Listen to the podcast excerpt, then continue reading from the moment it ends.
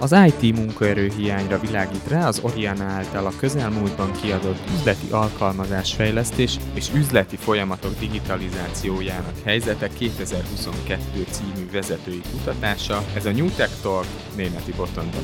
Adásunkban a felmérésről beszélgetünk, amelyből kiderül, hogy a magyar vállalatok elsődlegesen az üzemeltetés területén érzik a munkaerő hiányt azaz a megkérdezettek 64,7%-a vallotta ezt. Kevéssel második a szoftverfejlesztés területe, ahol a cégek 61,7%-a keres IT szakember de sok informatikus hiányzik a biztonság területéről is, ami 47%-ot jelent. Az akut fejlesztő hiány miatt pedig a vállalatok 44%-ánál kellett üzleti projekteket elhalasztani vagy módosítani, ami az esetek többségében 50-100 millió forintos kiesést okozott. A kutatás rávilágított arra, hogy a cégek tartósan küzdenek az IT területen tapasztalható munkaerőhiány, ugyanis egyharmaduk már két éve nem tudja betölteni az üres pozíciókat. Adásunkban a jelenséget Basa Rihárd, az Oriana vezérigazgatója mutatja be.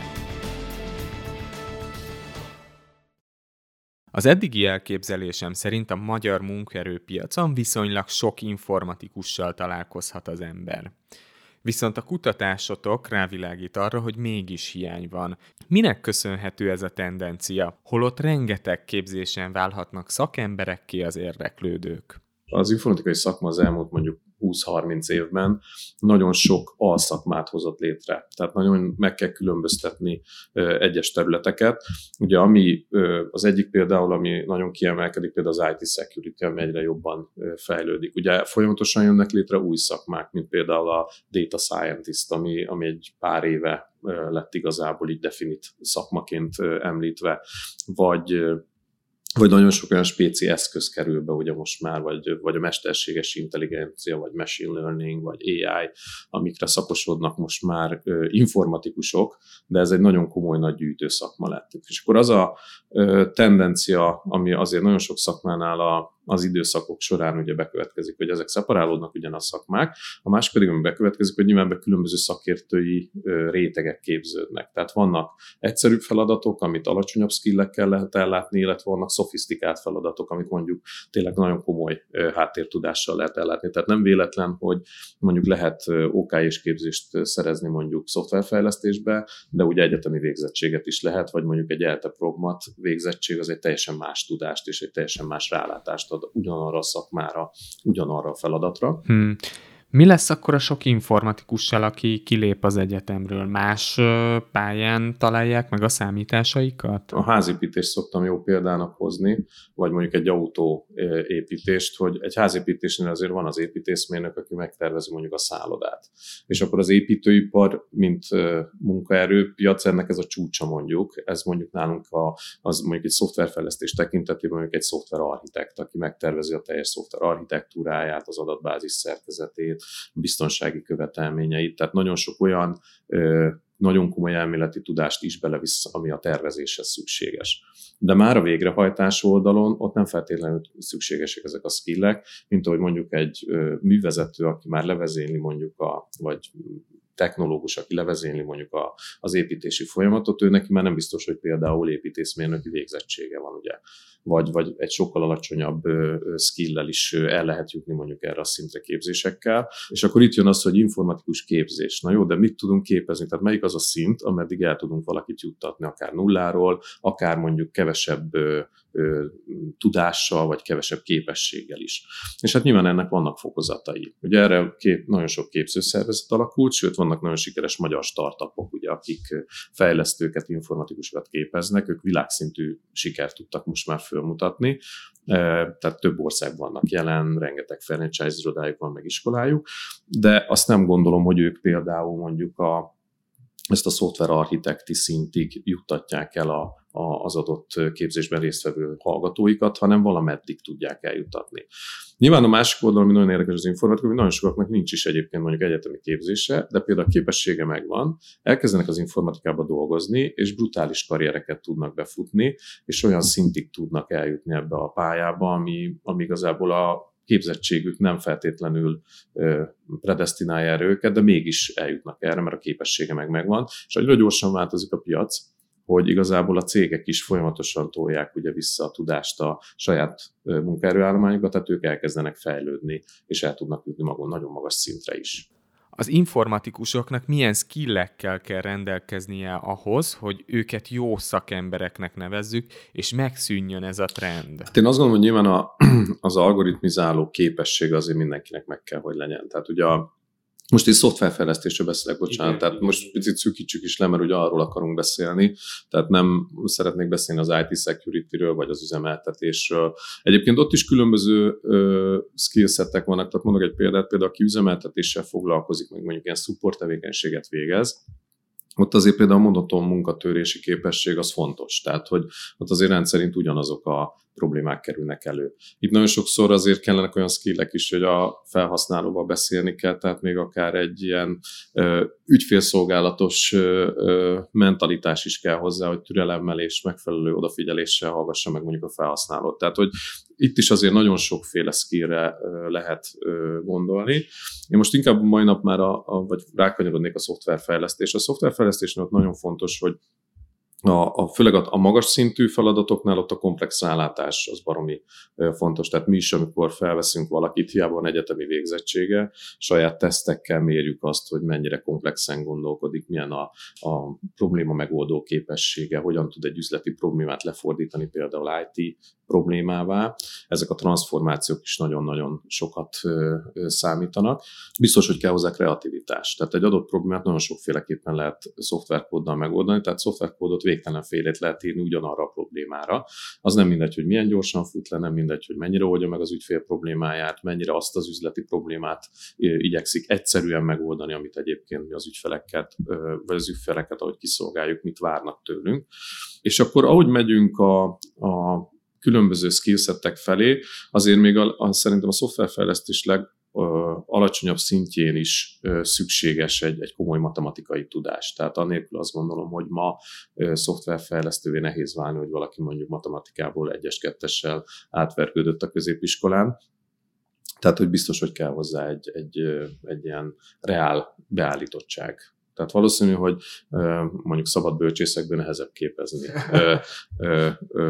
szoftverfejlesztőket, tehát nekik más irányt mondanék a, a jövőbe, de, de nagyon sok olyan terület van, ahonnan viszont tényleg át lehet ugrani a szoftverfejlesztési feladatba. Illetve ami nagyon fontos most, hogy nagyon sok olyan technológia jelent meg a piacon, ami lejjebb vitte azt a követelményrendszert, hogy kiválhat szoftverfejlesztővé. Mert ez egy, ez egy nagyon érdekes téma. De ma már azért tényleg van olyan, volt olyan kollégánk, hogy középiskola után már úgy érkezett meg, hogy komoly szoftverfejlesztési tapasztalata volt.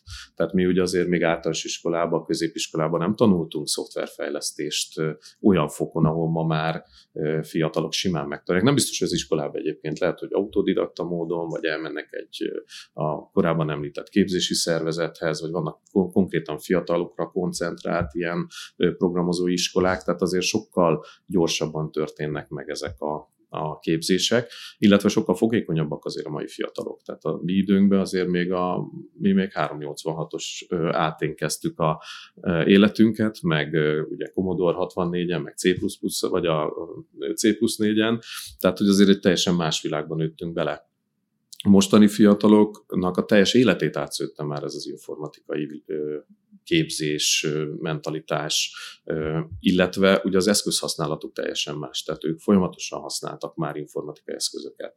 Míg mi azért mondjuk ilyen 15 14-15 éves korunkban láttunk először mondjuk szerintem épkézláb számítógépet. Sokan még akkor sem egyébként, csak akinek mondjuk affinitása volt hozzá.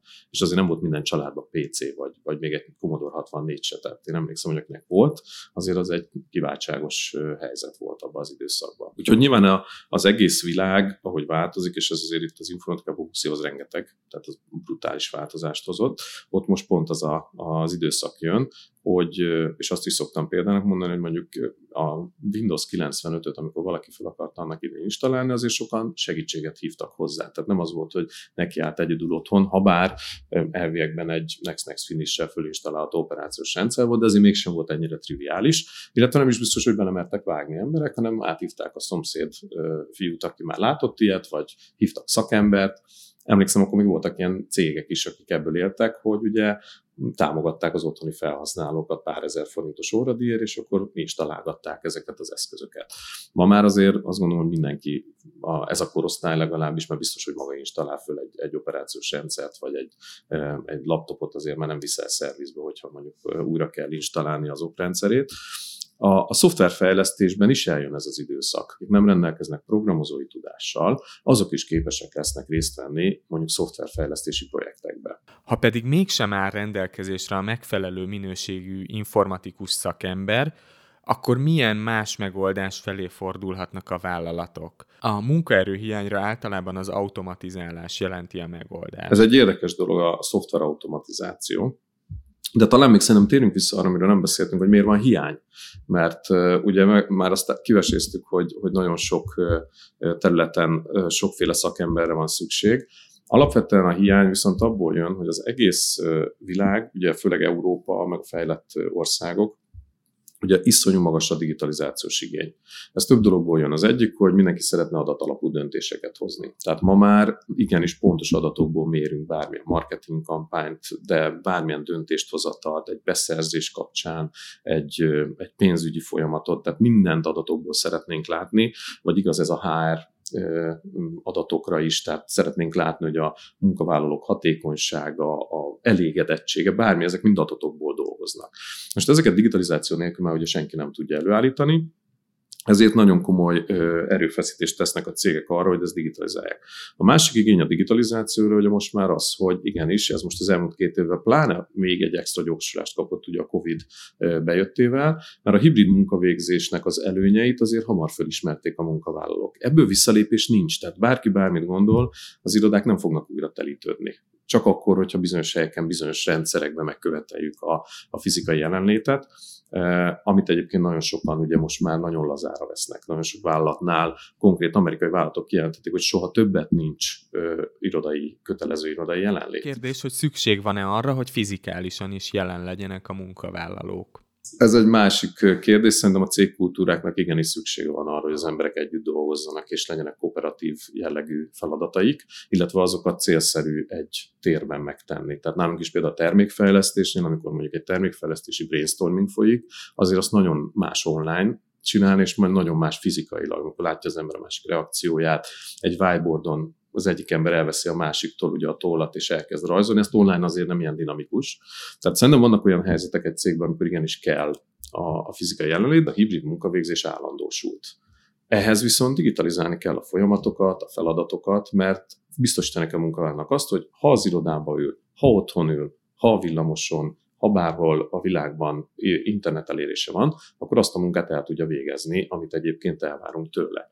Most ezzel viszont baromi hatékonyságot is lehet növelni, mert azáltal, hogy digitalizálunk, nem csak ezt a hibrid munkavégzést támogatjuk, hanem a, a teljes cég hatékonyságát is növeljük. Na most ez a iszonyatos nagy digitalizációs igény, ez elhozta azt, hogy hát elfogytak, akik ezt meg tudják csinálni. Tehát, hogy ugyanúgy, ahogy az építőiparban is az elmúlt pár évben ugye mi történt csak Magyarországon, az ember ugye örült, ha talált szakembert egyáltalán, aki kijött, és kvázi mindegy, hogy mennyibe került, kifizettük, mert sajnos nem tudunk megtanulni burkolni, meg vízvezetéket szerelni, még a villany talán megszerelem otthon, mert villamosmérnök vagyok, de mondjuk burkolni nem mernék neki járni, mert valószínűleg nem lenne szép. Ugyanez elindult az informatikában is, hogy nagyon sok olyan ö, hiány szakma lett, meg hiányterület, ahol egyszerűen nem találnak az emberek vagy a cégek megfelelő munkaerőt, és persze ezt lehet egyik oldalképzéssel támogatni, a másik oldalról viszont, ahogy az említettem, majd erről fogunk később beszélni, vannak technológiai újítások, meg módszertani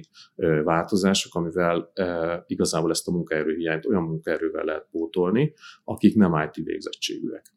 És akkor a harmadik kérdés, ugye, amit föltettél, hogy mi, miért van még ez az elvándorlás, vagy, vagy egyáltalán miért van még hiány. Azért Magyarországon ennek, meg Európában van egy másik nagyon fontos aspektus. Én most persze a mi kutatásunkban is szerepelt az is egyébként, hogy nyilván ez a kataváltozás például pont az informatikai munkaerőre nagyon komoly hatással volt. Nagyon sok cég ugye alvállalkozóként, katásként használt erőforrásokat. És egyébként az én véleményem szerint ez nagyjából tényleg meg is feleltakat a szabályainak, mert szabadúszó programozókat mondjuk több cég alkalmazott, akkor végül is az ő bedolgozásuk az egy, és általában ültek home office-ba ezek a fejlesztők, tehát tényleg több helyre szolgáltattak, úgymond. Most nyilván ez a törvényi változás ezt megszüntette. Ez egy dolog, de ezek az emberek elkezdtek gondolkodni azon, nem csak azért, mert a kata megváltozott, hanem hát igen, dolgozhatok a, egy magyar budapesti irodának is, oda se kell bemennem igazából, meg dolgozhatok Münchenbe egy német cégnek, pontosan ugyanúgy, csak euróba kapom a fizetésemet, nem kell ugyanúgy kimennem Münchenbe dolgozni, lehet, hogy havonta egyszer megkívánják, hogy kimenjek és megmutassam magam, de sok olyan még ez sincs. És ez a óriási igény, ugye ez a nagyon szabad munkavállalói kedv, ez azért, főleg Magyarországon azért eléggé kezdi kiüríteni az informatikai létszámot, illetve egyre nehezebb hozzájutni jó szakemberekhez. A cégek, ja, és a másik, ami, ami egyébként Magyarországon jellemző, meg Kelet-Európában, hogy nagy cégek ide települtek, és eleve itt veszik föl ezeket a munkavállalókat, tehát csak Magyarországon a Walt Disney-től kezdve a Morgan Stanley, az Ericsson, tehát tényleg nagyon komoly cégek hoznak létre fejlesztő bázisokat, és ezek, amikor megjelennek, akkor úgy kezdik, hogy két-három-négyszáz embert fölvesznek, és elkezdik nagyon komolyan gyűjteni, ugye a, a, vagy koncentrálni ezeket a, a szakembereket. Tehát itt, itt azért több hatás ér bennünket most egyszerre. Most nyilván erre az ember föltelte a kezét, hogy hát akkor nem lesz informatikus, akkor nem lesz digitalizáció, de hát ebben meg sem az ország, sem a világ nem áll meg, tehát hogy megyünk tovább, a nagyvállalatok igénylik ezeket a feladatokat, és itt jött be egy koncepcióváltás, amit hát nem mi találtunk ki, mi is, amikor elkezdtük ezt sok-sok évvel ezelőtt ezt a, a szoftvertechnikai megoldást kitalálni, kiépíteni, fejleszteni, akkor már látható volt, hogy egyszerűen egyszerűsíteni kell a szoftverfejlesztést. Tehát valahogy a, te azt mondod, hogy automatizálni kell, ott még sajnos nem tartunk. Bizonyos tekintetben igen, tehát bizonyos részét a szoftverfejlesztésnek már lehet automatizálni, illetve például mondjuk a az úgynevezett DevOps folyamatokat, ami onnan tart, hogy ugye kész van a szoftver egy összeállított verzió, és az hogyan kerül éles használatba, hogyan telepítik fel az ügyfélnél, hogyan kerül pontosan a megfelelő környezetbe. Ezeknek nagy részét például már lehet a tesztelésnek egy nagy részét például már automatizálták, meg mi is automatizáljuk. Tehát az, hogy a bizonyos teszteseteket már ne kézzel emberek teszteljenek le, hogy működik a szoftverbe, azokat, azokat lehet automatizálni. Viszont magát a szoftverfejlesztést, azt azért nehezebb, mert ugye ahogy az elején beszéltük, oda kell egy kreativitás, meg kell tervezni. Ha ide eljutunk, akkor szerintem akkor vagyunk abban a mátrixos világban, hogy már a szoftver írja a szoftvert önmagának. De mi is eljutottunk olyan állapotba most, ami amikor a szoftver már azt tudja viszont, hogy nem IT szakember állít össze bizonyos funkcionalitásokat a szoftverbe, és a, ez az eszköz, ez a nálunk úgy hívják, hogy Oriana Studio, ez egy no-coding eszköz, azért is hívják no-codingnak, mert nem kell hozzá kódolási tudás, az ebben létrehozott ö, üzleti logikákat, például egy munkafolyamatot, amit egyszerűen megrajzol egy üzleti felhasználó egy félnapos képzés után, tehát ugyanolyan képzést kap, mint hogyha egy Word vagy egy SAP fölött megismerését tanítanák meg neki, tehát hogy egy viszonylag egyszerű logikus, grafikusan támogatott munkafelület, ebben leképzi mondjuk az üzleti folyamatait, abból ez a stúdió konkrétan szoftver kódot állít elő, amit a mi platformunk tud értelmezni, és konkrét szoftver elem készül belőle, vagy akár egy component end megoldás, vagy szoftver is létre tud jönni. És ezek azok a, az újabb metodikák, amiktől elindulhat az, hogy igenis be kell tudni vonni olyan munkaerőt és olyan szakembereket ezekbe a projektekbe, akik nem informatikusok, mert ugye bizonyos része kiváltható ilyen eszközökkel, vagy automatizálható. Itt nagyon fontos, ezeket az embereket úgy hívják a világba, hogy citizen developer. Én ezt nem annyira osztom egyébként, mert szerintem ők nem developerek, tehát nem várjuk el tőlük, hogy fejlesztenek.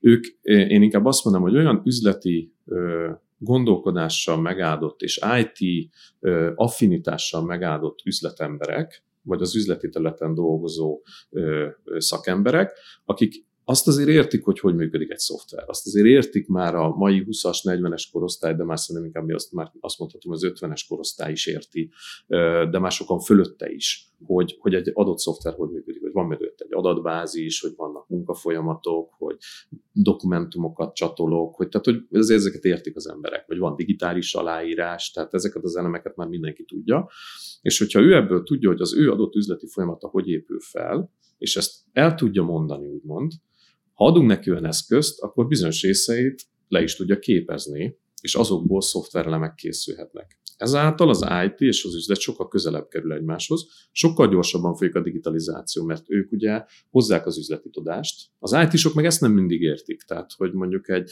pénzügyi folyamatot egy szoftverfejlesztő megértsen, azért neki az egy elég komoly képzés kellene ugyanúgy, mert az egy szakma ő azt nem érti, ha neki elmondják az algoritmust, hogy hogy kell vérszámfejteni, vagy hogy kell egy áfát kiszámolni, és az áfa az 27% akkor meg tudja csinálni ezt a műveletet. De az például nem biztos, hogy tudja, hogy mondjuk egy bérszámfejtésnél, hogyha a cégnek van K plusz F minősítése, akkor még alacsonyabbak a járulékok. Mert ez egy tudás, ami nála nincs meg, ha nem mondják el, neki sose fog rájönni, hogy ezt másképp kell bérszámfejteni például. Tehát, hogy itt jön össze az, hogy ennek a két területnek, az IT-nak, vagy az üzletnek szorosan kell együtt dolgozni. És ha szorosan tudnak együtt dolgozni, akkor készülnek olyan szoftverek, amit egyébként hatékonyan tud az üzlet használni. Csak, hogy eddig mi történt?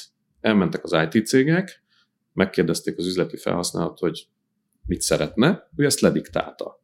Ha rosszul kezdődött a projekt, akkor eleve egy fehér papírról indultak, lediktálták a, a üzleti oldalról, hogy na ez az üzleti igény, amit szeretnénk ö, ö, leképezni egy szoftverbe. Szoftverfejlesztő elvonult, csinált egy tervet jó esetben, ha profi volt, ezt visszavitte a felhasználó, akik papíron megnézte, hogy hát igen, nagyjából ezt mondtam el, ezt hívták logikai rendszertervnek. Ez szuper volt, ezek néha, én láttam 2500 oldalas logikai rendszertervet. Tehát, hogy ez egy brutális mennyiségű információ, amit sem az ügyfél, egyébként sem maga fejlesztők nem tudnak jól földolgozni. Majd elvonult a szoftverfejlesztés, x hónap múlva a projekt nagyságától függően megjelent a szoftverrel, és ránézett az üzleti felhasználó, hogy hát igen, ám, de én nem ezt akartam.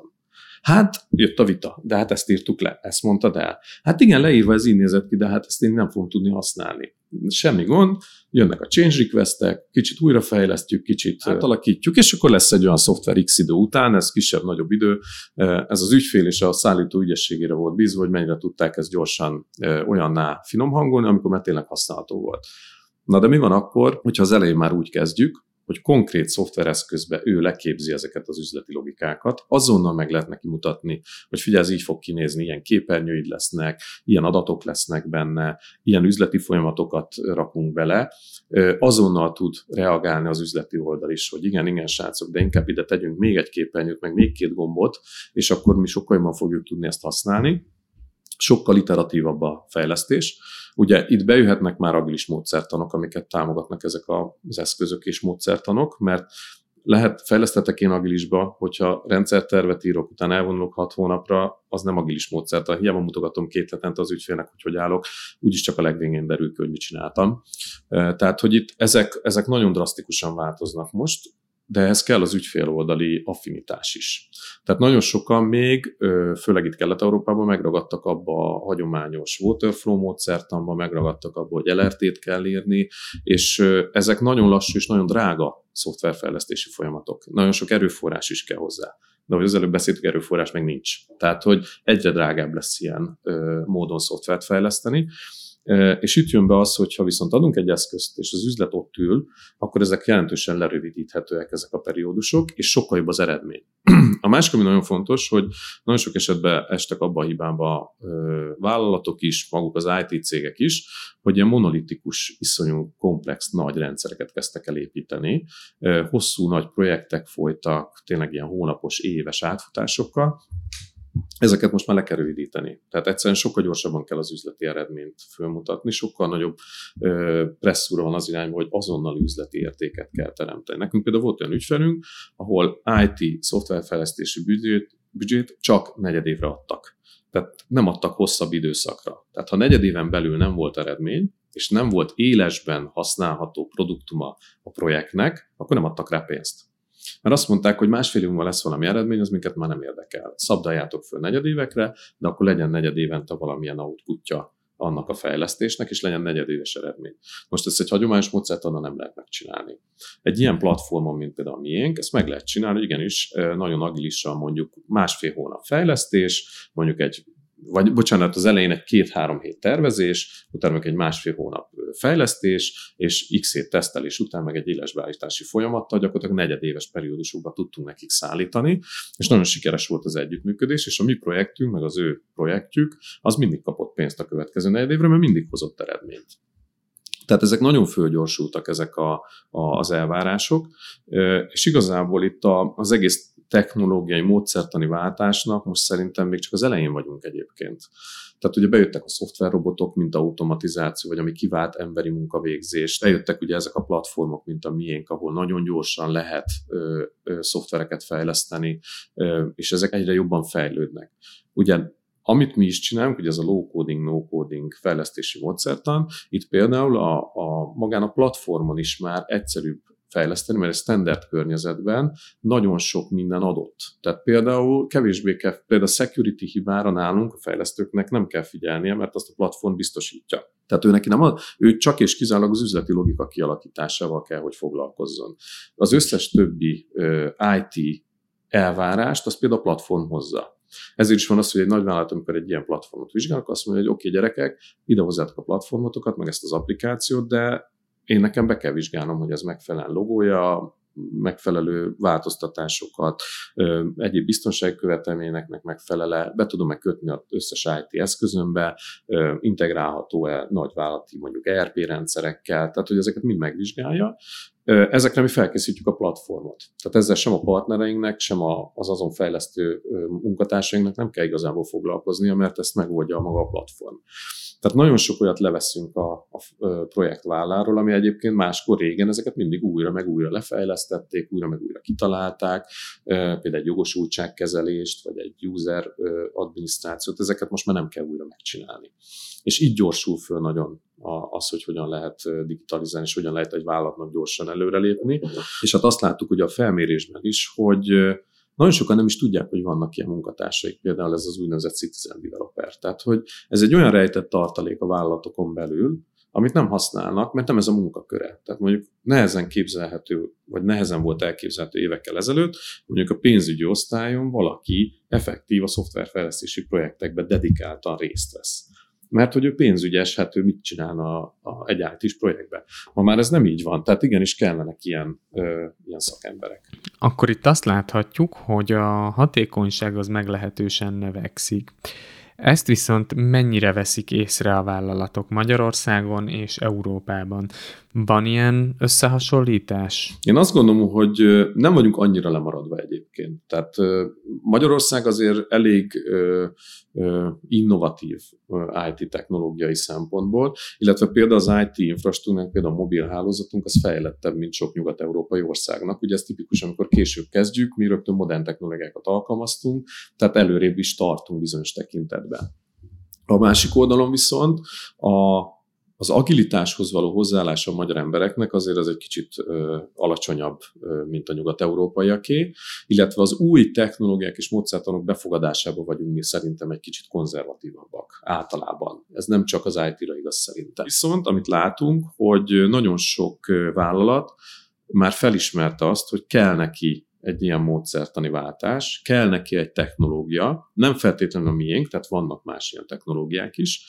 Többször, egyre többször látunk megjelenni hasonló platformokat vállalatoknál, és mi is egyre több helyen jelenünk meg, mint platform. Tehát nem egy-egy projektre vagy egy feladatra alkalmaznak bennünket, hanem hosszú távú kiválasztás végeredménye az, hogy egy ilyen platformnak be kell kerülnie. A másik, hogy igen, saját erőforrásaikból is allokálnak már ilyen szakembereket. Tehát kezdik felfedezni, hogy hát igen, azért a adott munkatársnak van affinitása arra, hogy ilyen projektekben részt vegyenek, egyre többet vesz részt ilyen projektekbe. És a jó vezetők azok szerintem most üzleti oldalon, mert IT oldalon ezt azért már régen felismerték az IT vezetők. Tehát ők ezt, nekik egy iszonyatos nagy probléma az, hogy évente tehát több vállalatvezetővel, meg CIO-val beszélgetünk, többen mondják azt, hogy nekik olyan probléma, amilyen kisebb-nagyobb digitalizáció, évente 30-50 jön be igényként az üzleti oldalról. Most mondok egy példát, amikor Covid volt, akkor mondjuk az, hogy home office-ba mentünk, és csak minden második asztalnál lehet ülni, hogy jöttek, hogy gyorsan fejlesztünk olyan szoftvert, hogy az asztalokat ki lehessen osztani, és azt lehessen online foglalni otthonról. Vagy a parkolóhelyeket, mert hogy az irodába úgy járnak be az emberek. De ez most nagyon egyszerű, ugye. Vagy a, vagy a home office regisztráció, hogy ki van bent, ki van home office-ba. Tehát ilyen most ez egy nagyon egyszerű digitalizációs igény de ennél sokkal komplexebbek is, és folyamatosan jönnek be az informatikai vezetőkhöz, akik nem tudnak 30-50 projektet külön-külön elindítani, tehát nyilván kell egy technológia, amire azt mondja, hogy igen, akkor ezen ennek a 80%-át vagy 50-et, tök mindegy mennyit meg tudok oldani, és nagyon gyorsan tudom ráadásul megoldani. Viszont ehhez neki kell az üzlet is, mert arra sincs kapacitás, hogy mind a 30-40 kis projektet fölmérje, a pontos üzletigényt definiálja, arról mondjuk LRT-t írjon, vagy bármilyen egyéb dokumentumot készíts, hanem azt mondja, hogy akkor bevonom az üzletet.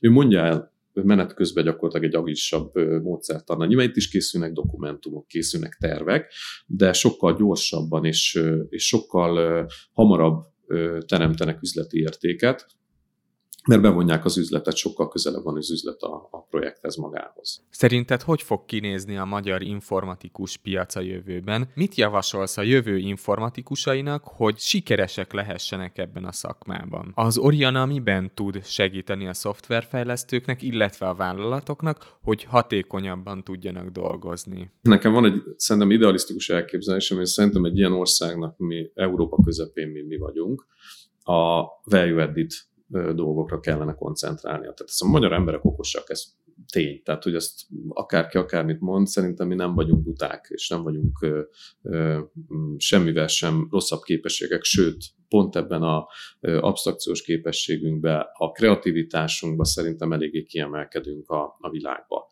de Európában is mindenképpen. A, Ugye az, hogy Magyarország szerintem most gazdaságilag se elment néhány esetben ilyen feldolgozóipari tevékenységeket tartunk csúcs hágazatoknak, ez rendben van, lehet, hogy most éppen ez volt az aktualitása ennek a, vagy ez volt az aktualitás, de hogyha belegondolunk, hogy pont ezeket a szakmákat fogják a leggyorsabban robotizálni, tehát az autógyártás azért az nagyon előre haladt ebbe. Egyre kevesebb olyan munkahely lesz szerintem, amit itt lehet majd kialakítani. Sokkal inkább kell olyan szakmákat preferálnunk, mint például a szoftverfejlesztés vagy az IT képzés, amiben igenis el lehet juttatni most már embereket ebbe a, erre a pontra, hogy, hogy részt tudjanak ilyen projektekbe venni. Sokkal komolyabb bérezést lehet nekik adni, sokkal komolyabb ö, ö, szakmai előremenet lehet, lehet biztosítani. Tehát Szerintem Magyarország és az európai embereknek az a jövője, hogy olyan szofisztikált munkákat végezzenek, amit nem lehet automatizálni. Egyenlően a szoftverfejlesztésnek a nagy része még ilyen. Bizonyos dolgokat lehet, ahogy én is mondtam, meg ahogy mi is csináljuk, de nagyon sok része még nagyon sokáig fönt fog állni, hogy igenis itt új dolgokat kell folyamatosan kitalálni, fejleszteni, vagy például a robot robotizációnál mondjuk egy autógyárba a robotot azért föl kell programozni, azt azért ki kell fejleszteni, az azért ott, ott vannak komoly feladatok. Tehát én, én azt mondanám, hogy aki csak teheti azt, hogyha az IT irányba megy majd egy fiatal, az valószínűleg nagyot nem fog tévedni. Az, hogy ő ez milyen szintre jut el, és melyik szakterületen fog éppen érvényesülni, szerintem az kis túlzással mindegy, mert ugye mindig mondják, hogy persze most az IT security a jövő, de ez nem azt jelenti, hogy szoftverfejlesztőre nem lesz szükség, sőt, tehát az a csak az már lefutott annak a, az a hype-ja, hogy ha szoftverfejlesztőnek mész, akkor jól fogsz élni idézőjelbe, és akkor klassz munkahelyed lesz. Ez, ez nem szűnt meg attól, mert mondjuk egy másik, éppen most egy, mondjuk az IT security sok, sokkal dinamikusabban fejlődik, vagy például a data scientist, meg az adatmodellezés, ugye a, a BI eszközöknek a, az ismerete. Igen, de ezek új területek, ezek most nyilván dinamikusabban fejlődnek, megkeresettebbek esetleg a szakemberek, de azért a, úgymond már, ma már hagyományosnak számító ö, munkahelyek, mint például a szoftverfejlesztő, azért ez nem szűnt meg az igényre, sőt, ugyanúgy fokozódik, és ugyanúgy nagyon, nagyon komoly ö, igény van rá. Én, én biztos, hogy azt ö, gondolnám, hogy, hogy ennek azért Magyarországon nagyon komoly jövője kéne, hogy legyen. És szerintem az oktatási rendszerben is jobban kellene erre koncentrálnunk, jobban kellene koncentrálnunk arra, hogy ilyen munkahelyeket teremtsünk inkább, mert ezek hosszú távon fognak megmaradni. Azért a ugye sokan mondják, hogy a 20 év múlva létező munkahelyeknek mondjuk a 20-30%-át ma még nem is tudjuk, hogy léteznek, és nem is találták még ki, illetve a ma létezőknek a 20-30%-a meg el fog tűnni, és nem fog létezni. Tehát, hogy erre a dinamikus változásra pont az IT az azért reagálni fog, és ha valaki az IT-ba dolgozik, ott ráadásul az a nagyon fontos, hogy ott folyamatos képzés is van mindig. Igazából, aki bekerül ebbe a folyamba, az, az nagyon nehezen esik ki ebből szerintem, és nagyon nehezen megy el utána mondjuk bolti eladónak, mert, mert nem talál állást, vagy, vagy nehéz helyzetbe kerül, tehát én ezt nehezen tudom elképzelni. Én azt gondolom, hogy itt inkább arra kellene egy kicsit több hangsúlyt fektetni, hogy, hogy találjuk meg azokat a cégeket, akik, akik magyar cégek és, és nagyon komoly ö, technológiai és egyéb fejlesztéseket végeztek, ezeket támogassuk akár K plusz F pénzekkel, akár ö, tényleg ö, munkaerő támogatási hozzájárulással. Tehát az IT szakmát ö, nem támogatjuk úgy, ö, ahogyan egyébként kellene szerintem. Például Romániában ugye a szoftverfejlesztőknek alacsonyabb adótételei vannak és lehet, hogy abszolút értékben még így is sokkal több adót fizetnek be, ugye, mert magas a jövedelmük, dinamikusan változnak a, a viszonyok, ezekre föl kell készülnünk, mert egyébként más országok el fogják vinni ezeket a, a munkaerőket. Tehát, hogy ezeket azért nagyon gyorsan mozgósíthatóak. Tehát ugye erre mondtuk ugye viccesen, hogy mondjuk disznót nem lehet vágni home office-ba, de szoftvert lehet fejleszteni. Tehát azt egy pillanat alatt átáll a, a, az iparág, és, és egyszerűen elviszik ezeket a szakembereinket. A jövőben egy országnak nagyon komoly úgymond nemzeti kincse lehet, hogy milyen IT munkaerő van, és milyen ö, ö, reakcióval tud reagálni bizonyos IT helyzetekre. Tehát nem feltétlenül a, nyilván Magyarországon például elő, erős a mezőgazdaság, de a földjeinket nem tudják elvinni, hála Istennek, vagy az egy, ahhoz egy háború kell, ami most reméljük, hogy nem történik meg, de hogy ez azért ritka esemény, szerintem nem fog bekövetkezni. De az, hogy például munkaerőt elcsábítanak, mint ahogy annak idején a tudósainkat is mindig elcsábították, ez be fog következni, és erre föl kell készülni. Amivel mi még ugye támogatjuk a, az üzletet is, meg a szoftverfejlesztést, fejlesztőket is, hogy nem csak ezt az általános platformot hoztuk létre, ugye, ami minden általános IT feladatot ellát, hanem ezen úgynevezett ilyen építő elemekből üzleti logikákat is odapakolunk. Ezt úgy kell képzelni, úgy szoktam mondani, mint hogyha egy autógyár gyártana egy nagyon klassz alvázat, ami benne van a motor, benne van a sebváltó, a futóművek ki vannak alakítva, tehát gyakorlatilag nem kell azokat a mérnöki feladatokat elvégezni, ami egyébként ahhoz kell, hogy, hogy ez az autó működjön és fusson. De ö, lehet, hogy az egyik ö, cégnek éppen ö, pickup kellene, a másiknak egy kabriolett, mert a menedzsment azzal szeretne járni, a harmadik az tűzoltóatot akar rárakni arra a platformra, a negyedik az pedig mondjuk egy, ö, mondjuk egy buszt. És itt az a lényeg, hogy mi olyan elemeket adunk, amikkel kompatibilisek ezzel a platformmal, tehát össze tudok rajta építeni különböző dolgokat, mondjuk adunk ötféle ajtót, adunk tízféle motorháztetőt, nyolcféle szélvédőt, és akkor ezekből a partnereink össze tudnak építeni saját megoldásokat. Ezek lehetnek teljesen custom Ugye nyilván nagyon sok esetben ugyanúgy, mint egy autóiparnál, mondjuk azért valószínűleg egy szedánt azt ugye kap az ember a boltba, mert olyat sokat lehet kapni.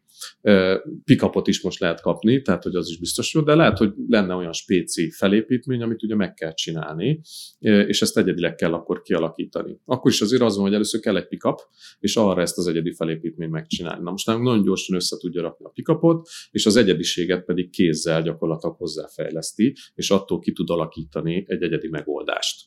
De mi magunk is hozunk ki termékeket is a platformon, tehát árulunk különböző szoftver megoldásokat, például beszerzési rendszerünk van, szerződéskezelés, számlakezelés, HR adminisztrációs teljes suite van, tehát ilyen exit onboarding toolok, meg mindenféle HR adminisztrációs folyamat, illetve a compliance területén, tehát minőségbiztosítás területén hozunk ki nagyon sok megoldást, és ezeket mi odaadjuk a felhasználóknak, meg a partnereknek, tehát valójában már nem nulláról kell elkezdeni bizonyos üzletőgákat kifejleszteni, hanem az elemeket vagy komplet konkrét megoldásokat is biztosítunk. Ezt úgy hívják, erre a Forrester Research, az egyik nagy amerikai kutatócég is kiválasztott egyébként bennünket a világban négy cég közül, tehát négy ilyen céget említenek ebbe a kategóriába, akik ezt az úgynevezett ilyen prescriptív vagy pre-designed megközelítést alkalmazzák, hogy nem csak a platformot és annak a képességeit adják át a partnereiknek, meg az ügyfeleiknek, hanem konkrét kontentet is, meg tartalmat is biztosítanak rá. Mi erre most nagyon nagy hangsúlyt fektetünk, hogy ezekre egyre több ugye ilyen content elemet adjunk ki a platformon, mert ez segíti azt, hogy még gyorsabban lehet üzleti applikációkat fejleszteni. Gondoljunk bele, hogyha van, amiből kiindulunk, akkor ugye az üzleti oldali szereplő, akit bevonunk, ugye a citizen developer, vagy, vagy az az üzleti szereplő, akiben részt vesz, az ránéz a megoldás, azt mondja, hogy fú, ez tök jó, mert ez már nagyobb azt tudja, amit én szeretnék, de nálam ez meg ez a folyamat másképp megy, akkor azt a folyamat tervezőbe áttervezik neki, vagy ő maga át tudja tervezni, mondja, hogy fú, kéne még három képernyő, meg négy funkcionalitást, azt fejlesztétek hozzá, viszont akkor rögtön kész van az a megoldás, ami nekem kell. És akkor lehet ilyen nagyon dinamikusan, akár heteken, hónapokon belül eredményeket letenni ügyfeleknél. Ennélkül ez lehetetlen lenne.